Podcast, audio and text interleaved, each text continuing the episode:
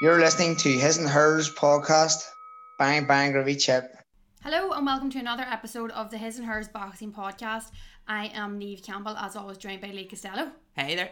And today I'm doing the intro for a change, but we also have a very important special interview today with Sean McComb, the notorious West Belfast pro boxer. But before we get into that, Lee, you have something you want to say? Yes, yeah, we have a, a brilliant interview with the public nuisance himself. But before we get to that, uh, I just wanted to talk about something that we sh- recently shared on our Twitter page.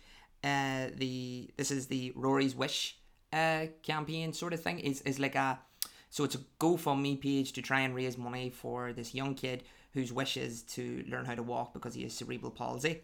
Uh, the GoFundMe is just a link, so if you can go on and share it or donate to it yourself, then we can really help this kid's wish come true. Um, you raise awareness and yeah. just help on his journey, because obviously the equipment and everything he needs to be able to fulfill this wish is quite expensive. So uh-huh. yeah, every little helps. So you can check that out. Um, we've sh- we've shared it on our Twitter at yeah. His and Her Boxing, but you can also check it out. I check out his page at Rory's Wish to Walk. Uh, so he's a big football fan and an even bigger boxing fan. He's actually signed up by M T K Global. Yeah. Um, we interview a lot of fighters on this show, but none of them are got quite the same heart and faith that this kid's got. So it would be really good if we can just help him out a little bit. Yeah, exactly. And as always, just want to give a shout out to our sponsor, Stamina Sports, at stamina dot sports on Instagram. They are a local uh, Northern Irish business here, and they've kitted our boxing club out, they've kitted us out with really great, high quality, affordable training gear, and they're sponsoring this podcast, so what, mm-hmm. what isn't to love? And in the current climate and stuff, you know, who needs Nike and Adidas and nah. the stuff that everybody has? Support your local businesses and go on and wear some bespoke gear that no one else has, exactly. really. Um, so yeah, and without further ado, we're going to now get into the interview with eleven and oh M T K Global fighter Sean McComb, uh, otherwise known as yeah, the public nuisance, and we'll find out the backstory to that too. And yeah, enjoy. Sean, we'll just start from the very beginning. Like, I mean, so how, how, why boxing? You know, how did that evolve? How did that start?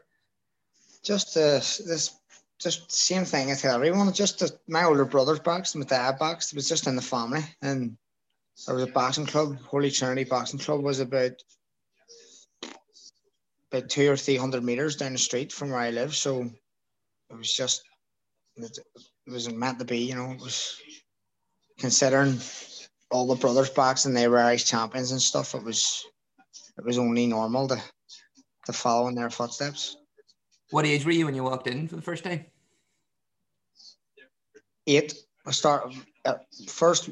started boxing when I was eight. Um, I had my first fight when I was eight. It was just a wee club show. It wasn't competition or nothing, obviously, but it was a wee club show, and uh, Holy Trinity kept us very active. Like, as kids, even though you're too young to enter juvenile championships, they kept us. It's almost like a friendly in, in every other sport. So friendly boxing matches against um other oppositions from different clubs and around the same age and same weight category. So I had my first fight when I was eight. So did you win? Yeah. Yeah. did you did you always, I know obviously because it's in your family and stuff, but did you always love it, or was there ever a time you're like, oh Jesus, no, this isn't for me? Or did you like did you always know that's the career you wanted to pursue? I don't know. I always loved it. Um I didn't think I didn't have this like urge about me that I, I can't wait to join boxing. I can't wait to tell my mate to join boxing, because you had to be eight because of insurance costs for the club. So it wasn't a case where I can't wait to my mate to join boxing. I can't wait to my mate to join boxing. It was just, it, it was almost as if I had no choice when I was a kid, like before eight, because I knew like when I'm eight, I'm going to join boxing because that's what we do. That's what the, like, I was always threatened by like my dad or my brothers. When I was at like messing about, you're not going to boxing when you're eight. So see if you keep that up. Like, I was fighting out in the street when I was seven or whatever, you're not going to boxing, you keep that fighting up. So I was always threatened back because I knew it was always going on. It was just normal to go like and following the footsteps, like I said. So, but there was a, there was a stage like early in my career. I was about twelve, about thirteen maybe or fourteen, and my dad was like, just stick to playing Gaelic, like, for Gort na Mona, because there was two, one or two bad decisions went against me, and I just felt like, what's the point? Like, what is the point of even training here and, and even trying to win whenever, like, decisions are going against you at a young age like that? And I just felt, my dad was like, just go and play football and play Gaelic again, play hurling. I still played them at the at the time, like, but he was like, just focus on them, and because boxing's just corrupt, slow as shit. And then obviously I was like listening to my dad and whatever else, but I still went back to the boxing club, but I just I was half-hearted training and stuff at that age, and didn't really care much for a year or two. And then the older brothers always tortured me because they were Irish champions and I wasn't. I was always Ulster and Antrim champion, but could never win the Irish. And uh, that was my goal before I stopped boxing, was I need to win these Irish championships just so they can't have one over me. And that kept me at boxing. Yeah. It just kept me at it. You did one better though, did you? You got European bronze in twenty fifteen. Yeah, yeah, that's what I'm saying. So I won my first Irish title when I was fifteen. Mm-hmm. My older brother David, or Liam, he was the first in the house to win them. But he stopped boxing when he was about sixteen because he was working on a building site and stuff. The older brother David, they had won like five Irish titles. So he was like, I won one. He was like, oh, I've won one. But sure, Liam was like, sure, I've won one. And then Dave was like, I won five. So the goal was to keep going. And then, but when I won my first one, I knew what it felt like and I knew what it was like. So it just continued. And every year after that, I won the Irish title right up until I was like, right up until I turned professional, basically, near enough. And uh, at every level until elite level. And then, like I say, in two thousand fifteen, I went and won a European bronze medal as well. Yeah. See, see, just see what you were talking about there. Like, uh, you went through a stage when you were younger of getting a couple of bad decisions. Uh, things were going against you, and it, and you do, you get that, like, that just that feeling that there's no point in, in going forward or whatever. Do you think that's something that, like, nearly every boxer, young boxer especially, have to go through at some stage? We have a young boxer at our club, and he had a couple of bad decisions recently, uh, well, before lockdown and all that. Um, and he was getting very disheartened and stuff. Is this just something, like, I suppose it comes with the territory? Comes with the sport, like it's, it's going to happen regardless. It's going to happen at the pinnacle of the sport. It's going to happen at juvenile level. We've seen Michael Conlan in the Olympics. We've seen, it, I believe it happened to me in the World Championships to qualify for the Olympics and stuff like that. It's going to dishearten you the whole way through your life, but it's at the end of the day, it's it's still a life. It's still your life, and it's still what you choose to do. So if you want to box, box. If you don't, don't. Like, that's basically other people making the decision for you by disheartening you mm-hmm. time and time again, but there is a lot of good benefits that come from it.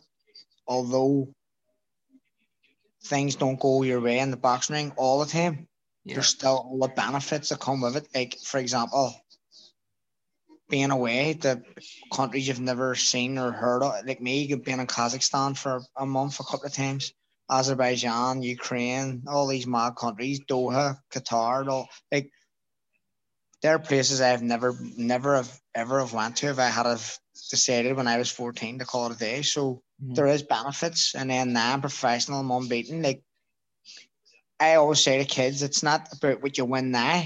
It's yeah. about what you retire with. So overall goal, yes, you might, you'll have hiccups along the way, and that's normal. Mm-hmm. But at the pinnacle of the sport, like, it's what you retire with. Like, what you can look back and say you've done. Yeah. Regardless of what happens in that moment of, of losing when you're fourteen, fifteen, doesn't matter. It's not a job. It's only a sport. Like, if you play a football match every week for a football team or a Gaelic match and you lose yeah. maybe once a month or once every four matches, um, you don't get disheartened and go, I'm not playing Gaelic again. You just continue playing because you enjoy it. So you have to approach boxing at that age the same way until it starts paying you. Yeah. And when it starts paying you, then, all right, you can...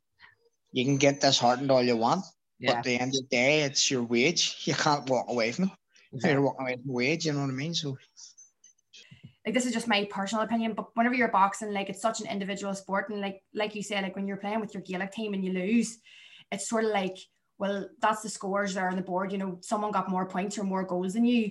And, like, the whole team has to take a hit. But do you think, like, it takes a certain type of person to be a boxer? Because it is all on you, and the scoring system is a wee bit more, like, not as rigid as, like, team sports. Yeah, it's not black and white. You know, if you lose two nil in, in like a soccer match, that's that's just fact. You can't change that. But, like, it, it, if you're losing a points decision in boxing, yeah, it's always up, like, for debate. It's like, oh, if it was a different judge. And as things. I always say, it's it's it's completely out of your control in boxing. It's not up to us whether we win or not. So yeah.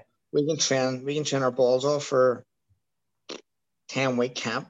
Put the ring in there twice a day, sacrifice most most of our lifestyles, time of our family, everything. And there's five, three judges around the ring, and it's not how you perform, it's how they see the fight.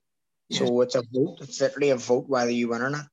Yeah. And the reason why it's, I think boxing is so good is because you have to adapt to win at all costs, no matter what. Like, you have to make sure you win. Like, you can't just win, yeah. maybe, because then it comes down to, wait, or I don't know what, whether he won or, and the judge is just guessing. It was close, very close. So, so in, in each round, for me, you have to make that extra wee bit of something special. Like, you need to be able to give that wee bit more in each round, just yeah. to make sure you've won them rounds, even when they're close. And if you know they're close, don't leave it close.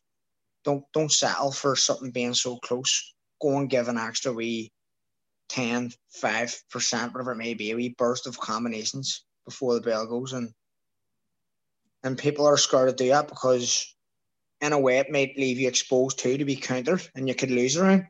Mm-hmm. But then it comes with confidence of your training camp and doing it time and time again. So it becomes muscle memory, and you just do it without even thinking. Yeah.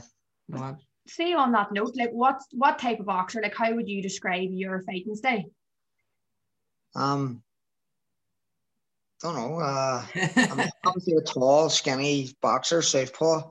Originally, I'm not a, I'm not a walk forward fighter. Like, I'm not a slugger who stands trading punches. I'm more of a thinker.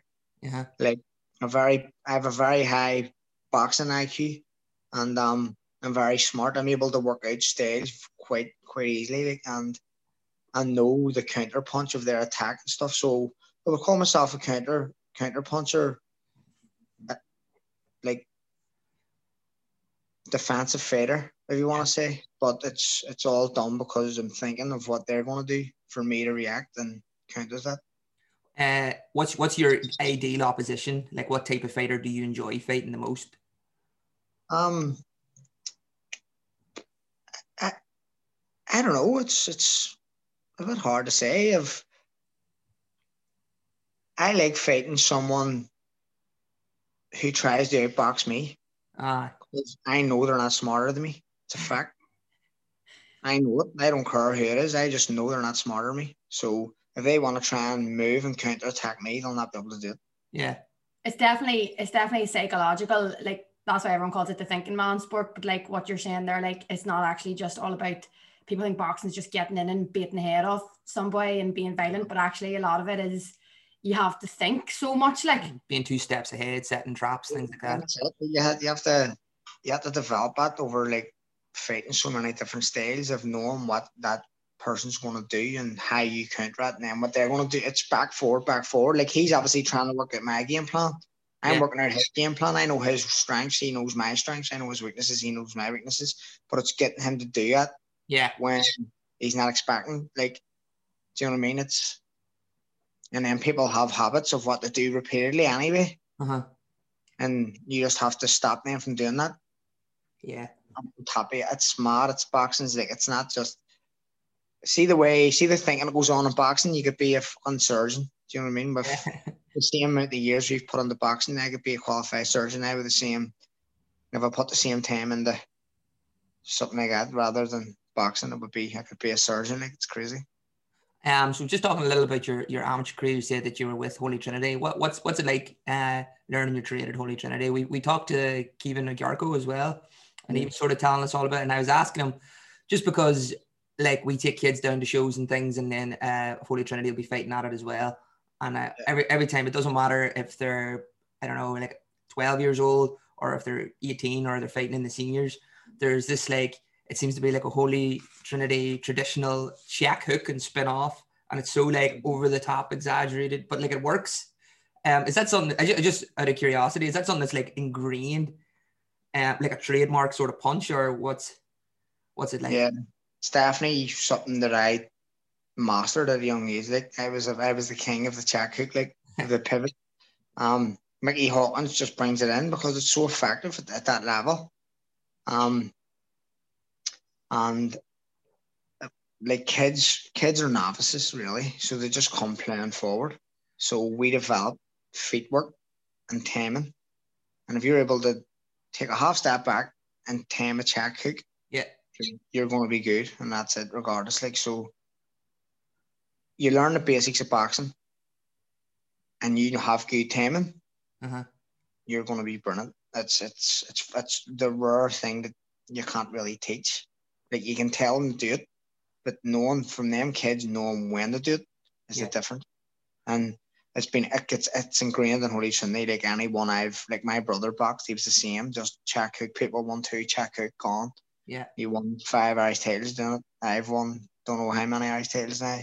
Um but it's just something we do, and it's it's just a Mickey Hawkins thing. He just he he's he's been around the world, he's he's been head coach at the Olympic Games, Commonwealth Games, World Championships at the elite level. So huh. he picks up what he sees from the, the best in the world.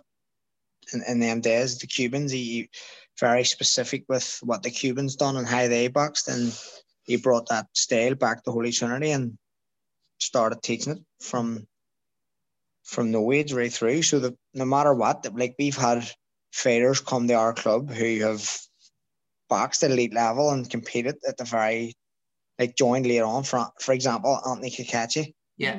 He was British champion now, he's, but when he left Oliver Plunkett to join Holy Trinity, he was brought right back to basics.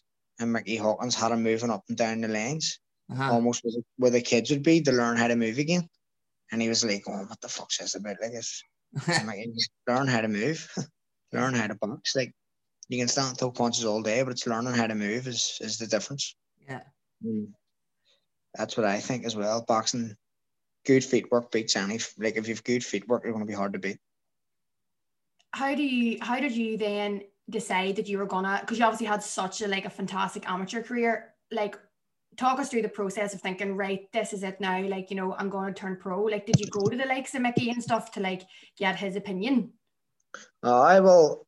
I first, firstly, I asked Mickey to train me as a pro coach, and he said no. And I, I was just like, right, okay, he's trained me from when I was eight till I was twenty-six. So he's put a lot of time into me, and put nearly twenty years of time into me. Yeah. I asked him to train me, he just, just no. It was just a no. He says, look, I'm going to go professional. He actually spoke me out of it. I had a meeting, and um, I had a meeting with M T K in two thousand sixteen, I think. Um, and then Mickey sort of talked me into just stay for another year or two. We'll go to Commonwealth Games with this, and he he sort of spoke, talked me into doing it anyway. And I did. I stayed for an extra two years, and then after the Commonwealth Games in two thousand eighteen, I just come home and says, "Mickey, I'm going pro," and he tried to talk me out of it again. And I says, "You're not doing it. I'm making my mind up and doing it. I want you to train me." And he's like, "No, I'm not doing it." He says, "Why?" He just, just He says he just hates professional boxing. So I was like, right. So I was on the hunt for a new coach, and with Paddy Barnes being so close to me on the Irish team and stuff, he was over training in Glasgow with Danny Vaughan, and I just contacted Paddy to say, would Danny have me? And he says, oh, I come over and train for a week, and sure, let Danny see what, what, he, what he's dealing with, and you do the same. We both can decide on whether he's like it or not, and mm-hmm. I've done that, and haven't looked back from it. So that's it. And do you find that having uh So I suppose you could say that you, you, you turn pro relatively late. Like, it's not like, you you know, a lot, a lot of fighters, as soon as they turn eighteen, boom, pro, and they try to find their feet in the pro game really early on. So did you find adapting from the amateur game to the pro game was more difficult because you were an amateur for so long? Or do you find that fighting at such a high pedigree actually just put you in a better stead to make that? Uh, I found it easy. I found it far easier. Like, professional boxing is far easier. What, what, what's easier? Like, it's slower. There's more time between punch selection. There's more time to think. Yeah. There's more time to discover mistakes. There's more time to to do what you want to do. Yes, the gloves are smaller, but they're you, it's sore to get hit. Very sore. Like, compared to the amateurs, it's not even sore at all. Yeah. Um. People are trying to hurt you. Like, there is all them wee things, but If you've if like if you've just got a set of balls, you don't care about getting hit. You get hit every day anyway. It's yeah. Yes, you just have to bite down sometimes and take it, but it's you'll not get hit as often. Yeah. In the pro. because you've had much time to think, you know what I mean? The round, the, yes, the rounds are longer as well. They go up to like ten, twelve rounds. I fought two ten-rounders now, and I'm one eight-rounder, but you just, that's, that's up to you to condition yourself to train on it. Mm-hmm. I, I just, just from watching it, like, obviously I don't know, but uh, like, to me, amateur boxing, especially like Irish fighters, it's so like up on their toes, you know, it's, and it's so trained that way, and we're conditioned to do that and, and be bouncing a lot. Uh, when you turn pro, like, is one of the things they tell you is like, settle down. Yeah, you know, definitely. It's very hard to sustain that for twelve rounds on your toes. It's impossible. It's not impossible, but I mean, it's it's not easy. It's yeah. far from you, and it also takes a lot of power away from your punches because you're not sit down on your punches. You need the, like, you need to develop power from your legs, which need to be planted in the ground. So for you moving about, jumping about, it's going to be tip top where your opponent's just going to keep coming all day, and you're not actually going to hurt them. Yeah. You know what I mean? So what about, what about as well though? Like, just because I think people don't actually know, like, people say all the time, oh, like, I'm going pro, and people don't know that process. Like, did M T K contact you? Did you go looking them? You know what I mean? Like, what, what actually happens there? Is it like talent scouts sort of see you and be like, why didn't you come with us? Or what, what was the process? Yeah, well, just, I, I actually said to Jamie Collin and approached M T K myself. As, like, Jamie's dad trained me anyway, and the, like, in the amateur team, John Collin. So he sort of had an idea that it was going. And I just says, I'll speak to Jamie when I'm home. So Jamie's just like a friend of mine anyway. Um, and I just says to Jamie, I, like, I want to go pro. And he was like, right, right, leave it with me. And so basically I approached him, really. Um, he knew I was doing it anyway. So he would have probably asked me what's happening at some stage. So it was just like, it was mutual, basically. I just went and spoke to him and just told him I want to do it, and he says, right, I can get you fighting in here and fit you if you want to do it. I said, yes, let's do it. He got me a deal, and away we went. The other thing I wanted to ask you too, sorry, because you were, I, I know we sort of like skipped ahead here to pro, but what was the crack with you getting, because this is obviously why you're called a public nuisance now, but tell, tell us the crack with you getting barred from Surfers Paradise. Just, uh, I, I always get asked this question, and always, um, Commonwealth Games two thousand eighteen, uh, I was team captain, I and had a few mates up. They were in Melbourne living, haven't seen them in a while, whatever else, and I lost to Pat McCormick, McCormick sorry, and on a split decision, again, another fight I thought I won, and I left. I, I swear I ended up going out that night for a beer with the lads, and I got put out of some Sin City Nightclub for some reason. I can't even remember, it was black, and then, uh, doorman try to fucking they were trying to pull a you know the accreditation where you like you're accredited to get in there to your village, but it's like an I D. It's like a passport. You can't get in there to the village, the athlete's village without it. So we just have to carry it everywhere we go. And the doorman were trying to like pull it off me, asking me what sport are you, and I pushed his hand away. And the or one of the or doorman hit me. So I hit him back. And the both of us were fighting rolling about the ground, and within about ten seconds the cops were everywhere, and I was lifted and thrown the back of a car. Um, drove till Surfers Paradise police station, and uh, got a fine for being for causing public nuisance, and was banned from Surfers Paradise in Broadbeach for two weeks, I think.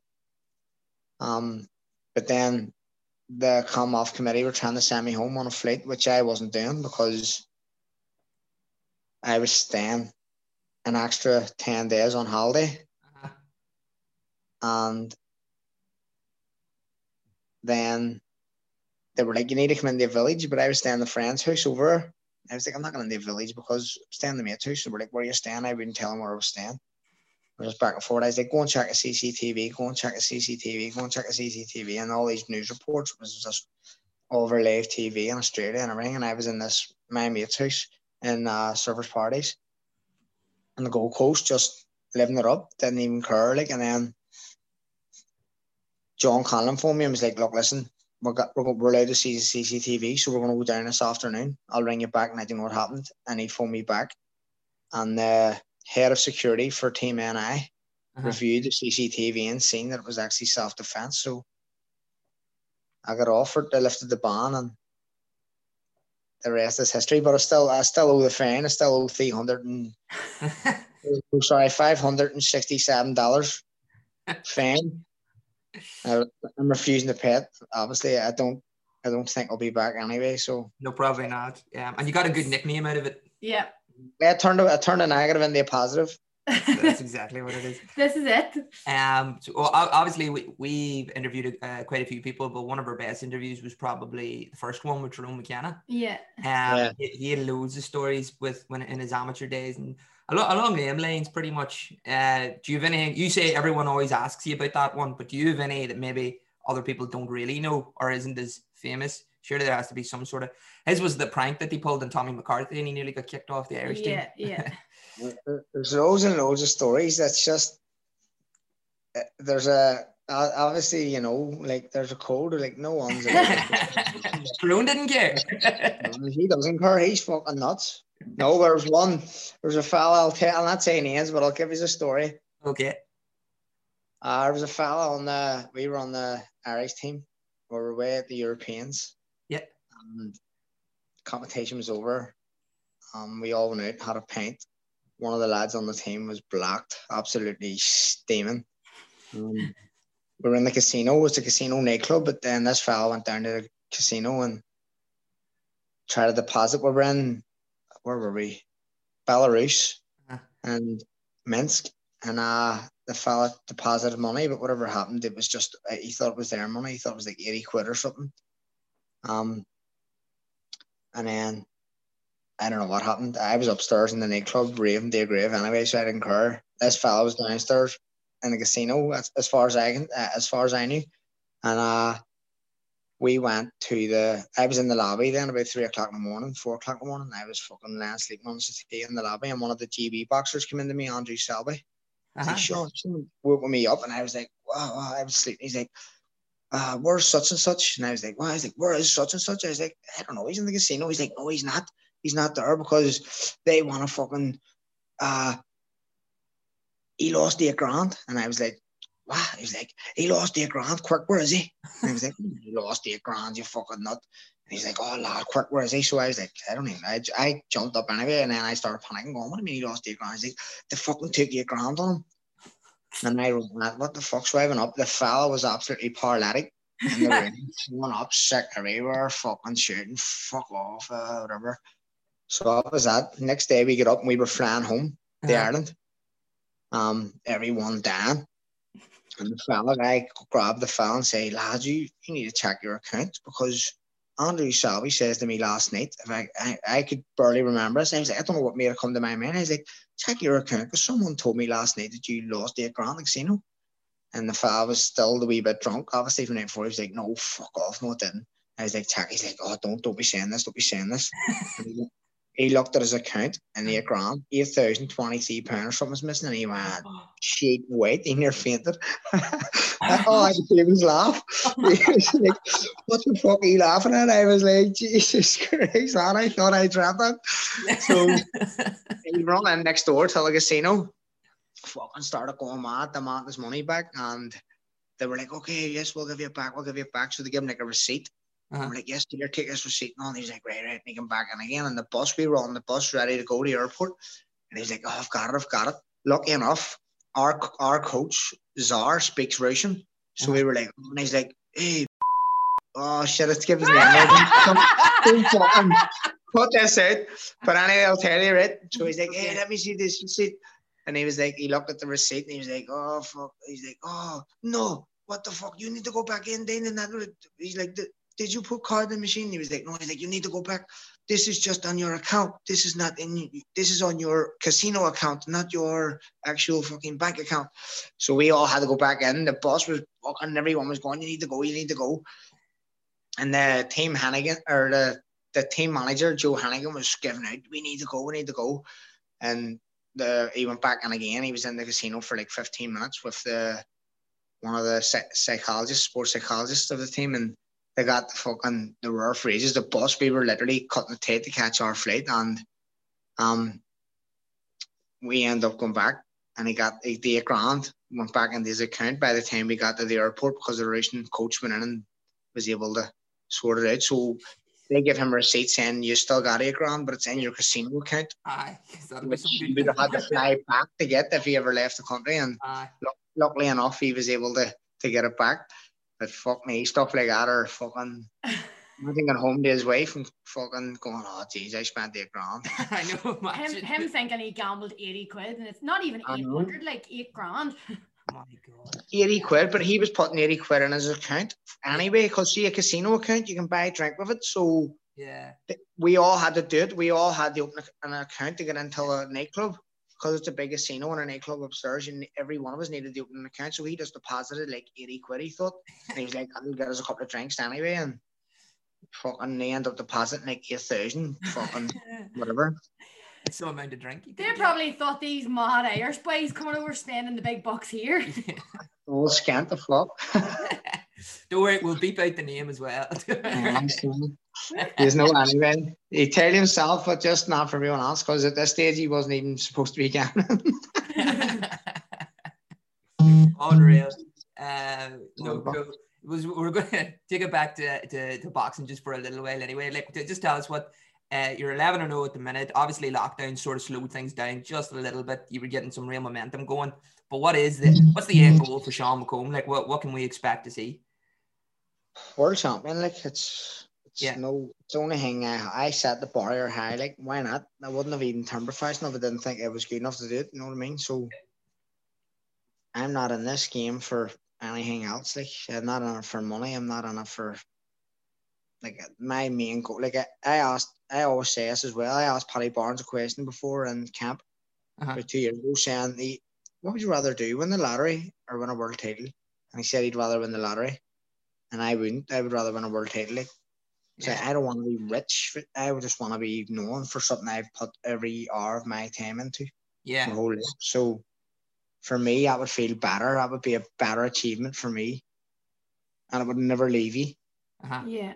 Winning the world, then then win the lottery, because at the end of the day, you win the lottery, you win the lottery. That's that's that's something I haven't put my time into. You know what I mean? Exactly. So the reward for me would be, I would die a happy man if I won a world title. Yeah, you know what I mean, and I, I will, I will win a world title, and I will.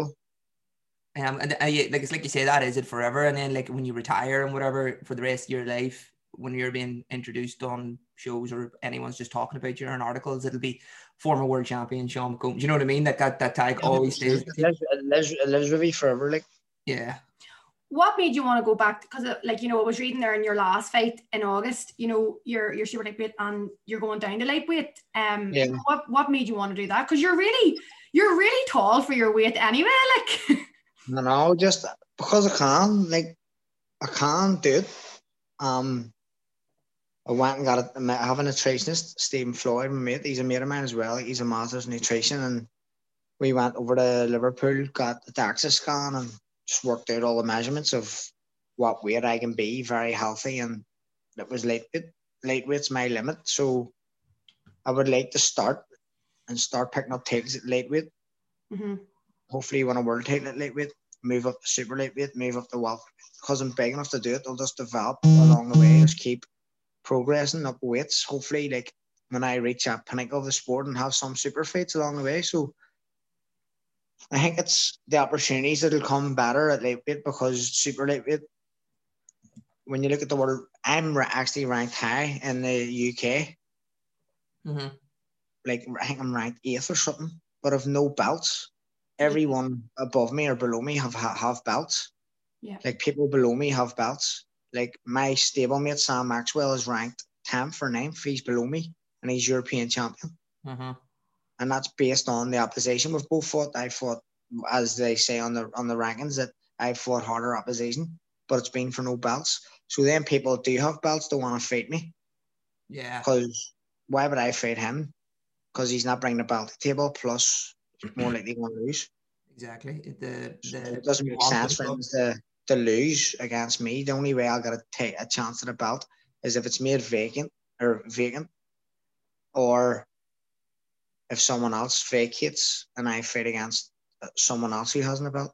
Yeah, no, that's it. You're sort of um too much risk with not enough reward. Can't exactly. It?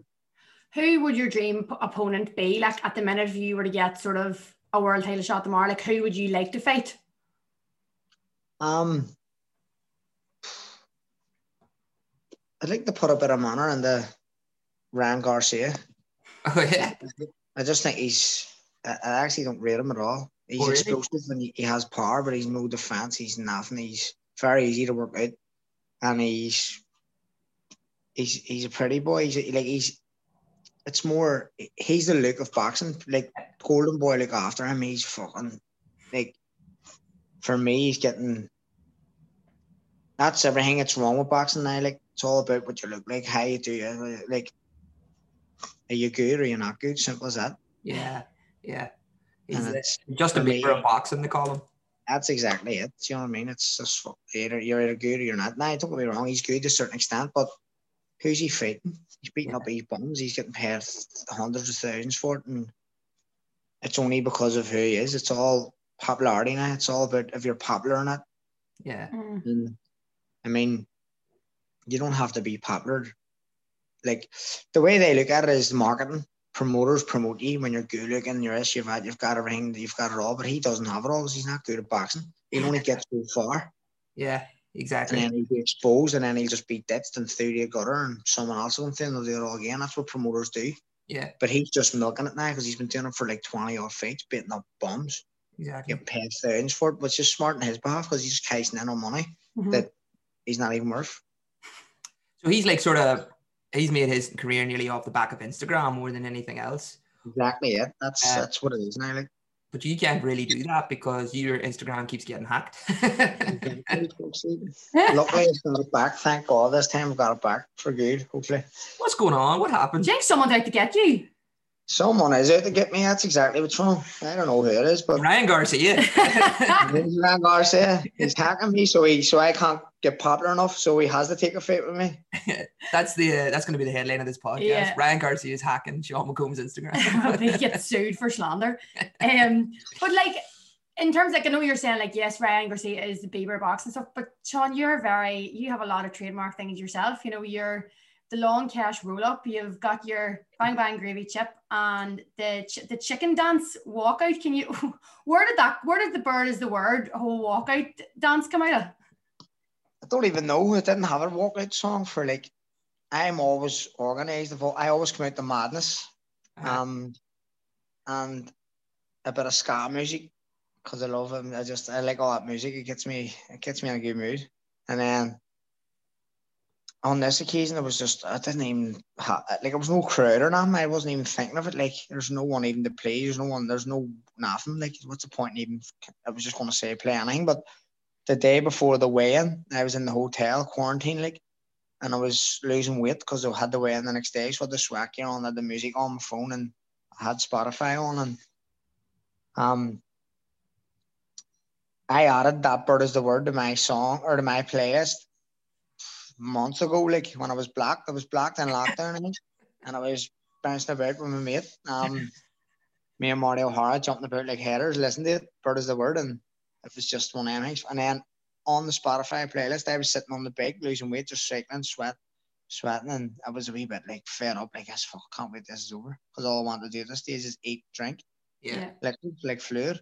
So I was just sitting pissed off, and then that, come, so, that song come on the headphones, Bird Is the Word. I was like, fuck, I just started buzzing then. I was paddling, like, just this big release of energy came, and I was just like, that's my walking walkout song. So I just shared, I just hit the wee three buttons on the side, shared it straight till the, the guy who was doing the, the ring walk music, and he was like, ha ha ha, classic. So no one knew I was doing it. Not like none of the promoters, none of the managers, not my coach, no one knew I was doing it. So whenever... And the we, um, I wouldn't even say it's, a, it's like a, where we were, it was like a, a unit, like a big, massive unit. Yeah. Like a unit.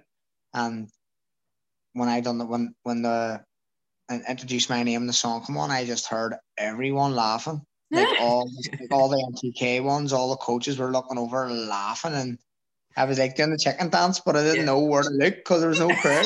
Like, and the ring walk's only about, about, six meters from the where I came from till the ring, so it wasn't even long enough, and I was like looking about going, who am I even looking at here? So I started looking directly at the camera, and I wasn't even sure if it was the right camera or not, and I was just like, oh Jesus, what have I done? Didn't think this one thing. Oh, gig. It was, it was we really memorable. enjoyed it. Yeah, we really enjoyed it. Um, and then the, uh, I, I actually love that song. I love that Family Guy episode. But um, the, the other thing was, for all the people who aren't from Belfast or Northern Ireland, do you do you want to explain what a long cash roll up is? A long a long cash roll up is something that probably all the Republicans on the Republican plat in jail would have used, because they were the way they were treated. They weren't even allowed tobacco in. So when, when they smuggled tobacco in through the roof, there is there is shared there is shared tobacco between the whole wing in long cash and the H blocks, and they were so thin that they only had like two wee strands of tobacco to do them, yeah. to smoke it between the whole wing, and it was passed down the wing. So it was so skinny, as I was referring to myself as being as skinny as the long cash roll up, because it had about fucking two grains of tobacco in it. That's you. That's you, all right. Well, just and what what's with the sign off as well? Bang bang gravy chip. What's what's the story behind that? It's just an old Holy Trinity thing that we all would have said years ago. Was, we were all a good squad of us in the club, and it was just like bang bang gravy chip. It was just like how'd the spar go? Bang bang gravy chip. No, like as easy as that. Like just ah, easy work. It was just just stuck. We all said it. Me, D. Wells, Rory Dalton. We all said it, and it's just it's just always stuck. I love gravy chip. I'm actually starving now. Yep. Get a big whack of plain bread, load of butter on it, gravy chip. There you go. Good stuff. Right, we're going to play a few games, you Sean, and then that'll do us. Is that okay? Yep. Right, Leah, let you go first. Cool. So we're just going to do uh, a quick fire round. So you just empty that head of yours. As best you don't even want to know what comes here. You don't, know what, you don't want to know what way I think. uh, were, the, the questions are fairly civilized, I think. Um, so just as quick as you can. First thing sort of comes oh, yeah. was, My brother was trying to ring her, so it would probably come up muted, but don't worry about it. I hung up. Oh, no, it no, came all right. Not happened. No worries. Um, first question: if you weren't a boxer, what would you be? Prisoner. There's the long case. Yeah.